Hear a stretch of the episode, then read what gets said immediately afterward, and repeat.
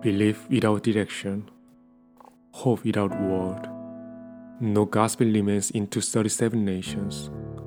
Their prayers taste on dry land, and God's covenant is confined on papers. They wish to hear answers, but no one can give. They ask for healing, but no one can share. My Father, let me dream for the 237 nations.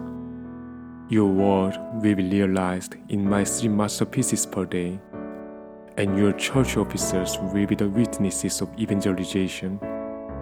Oneness over the barrier of languages and culture will be fulfilled, and our remnants will walk along the covenant journey. I am your worker and resolved to stand on your mission. Direction based on belief, word rooted in hope, the gospel will revive into 37 nations.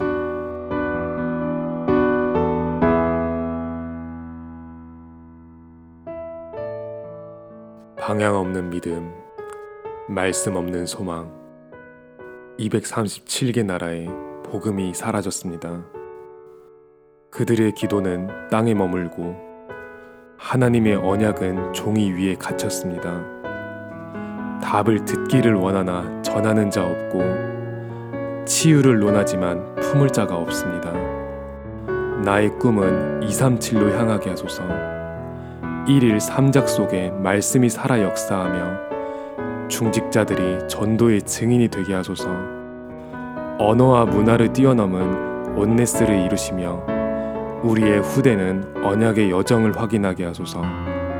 나는 하나님의 소원에 결단한 주의 일꾼입니다.